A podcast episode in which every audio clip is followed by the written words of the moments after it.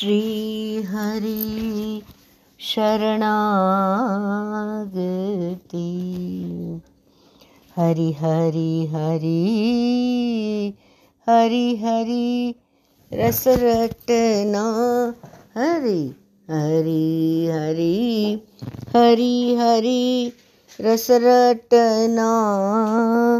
हरि कथा रसे अलख रस रास रमणा हरि हरि हरि हरि हरि हरि हरि हरि हरि हरि रस रटना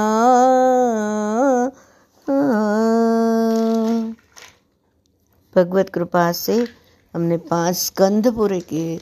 छठे स्कंद में हम प्रवेश कर रहे हैं।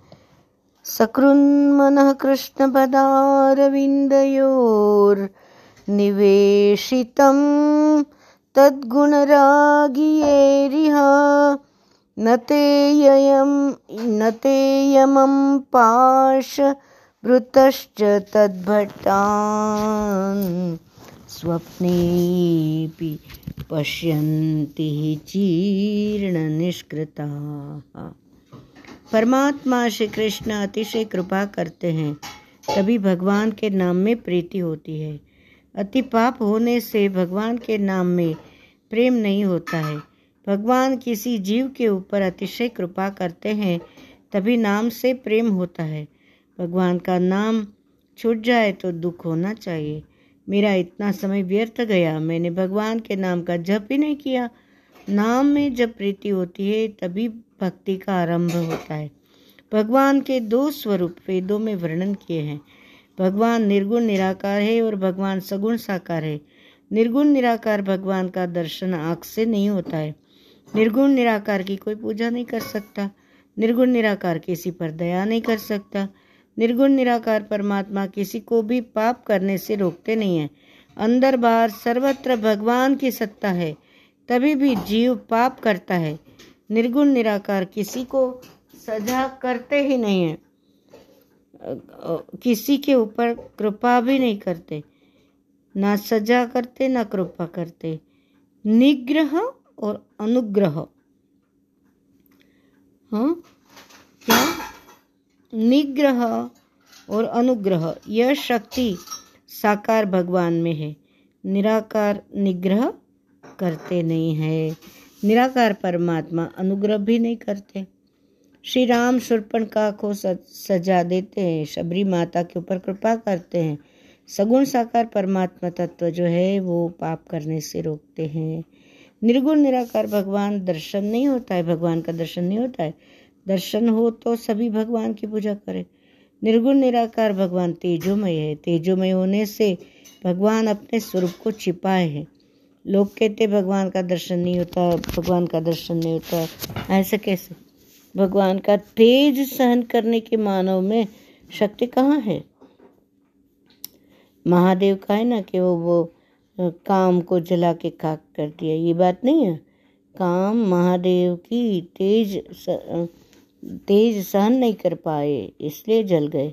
शंख चक्र गदा पद्मधारी नारायण प्रत्यक्ष प्रकट हो जाए तो भगवान का तेज सहन न होने से मानव मूर्छा में पड़ जाएगा। भगवान के हाथ में जो सुदर्शन चक्र है, उस सुदर्शन चक्र का तेज तो देवों का भी सहन नहीं होता है। मानव क्या सहन करेगा? निर्गुण, निराकार, तेजोमय है। उनका तेज सहन करने की शक्ति नहीं है। निर्गुण, निराकार, अति सूक्ष्म है। भक्ति कैसे करोगे? भक्ति करना बड़ा कठिन है। भगवान से अपना नाम जगत में प्रकट रखा है। रूप को छिपाया है। जो शक्ति भगवान में है, वही शक्ति भगवान के नाम में भी है। नाम के साथ प्रेम करो, मान, नाम को मानव पकड़ सकता है। रूप का दर्शन नहीं होता है। कदाचित दर्शन हो तो भगवान के स्वरूप को कोई पकड़ नहीं सकता है। दो तीन मिनट दर्शन देते हैं, फिर भगवान अंतर ध्यान हो जाते हैं। भगवान के नाम को पकड़ो, नाम का ध्यान करो, नाम का स्मरण करो, नाम का जप करो, नाम में तन्मय बनो। वागदान होने के बाद लग्न होता है। जब तक वागदान हुआ नहीं है तब तक लग्न नहीं होता है।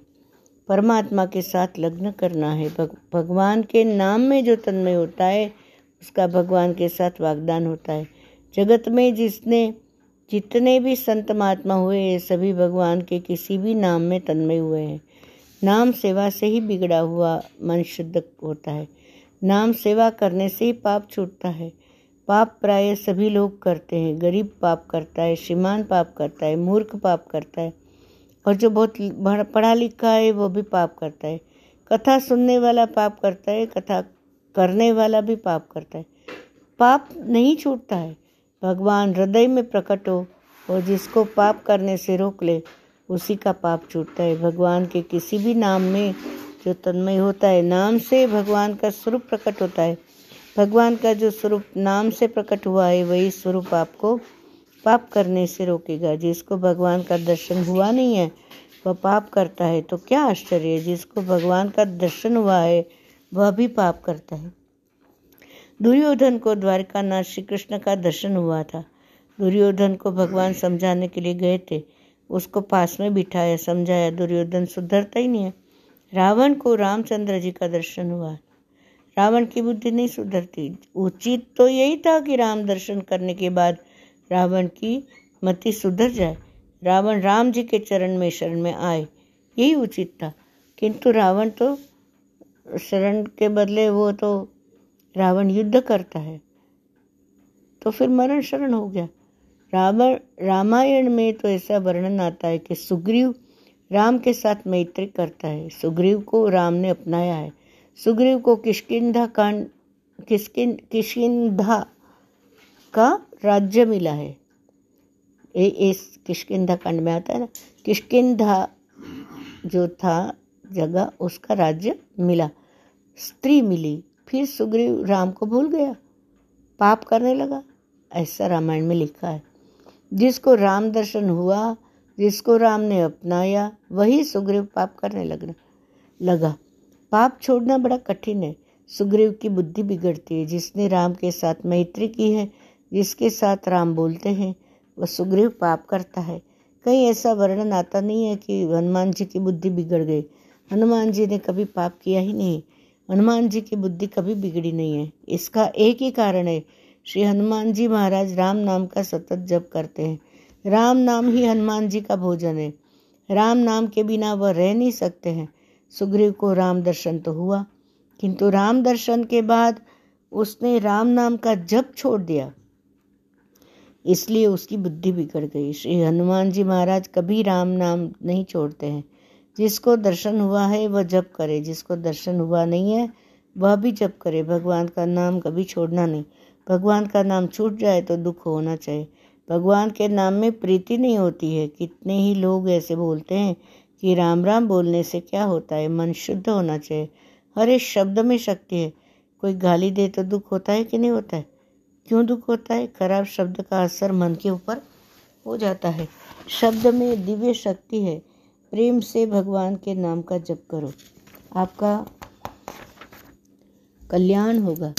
अब भयंकर कलयुग आ रहा है।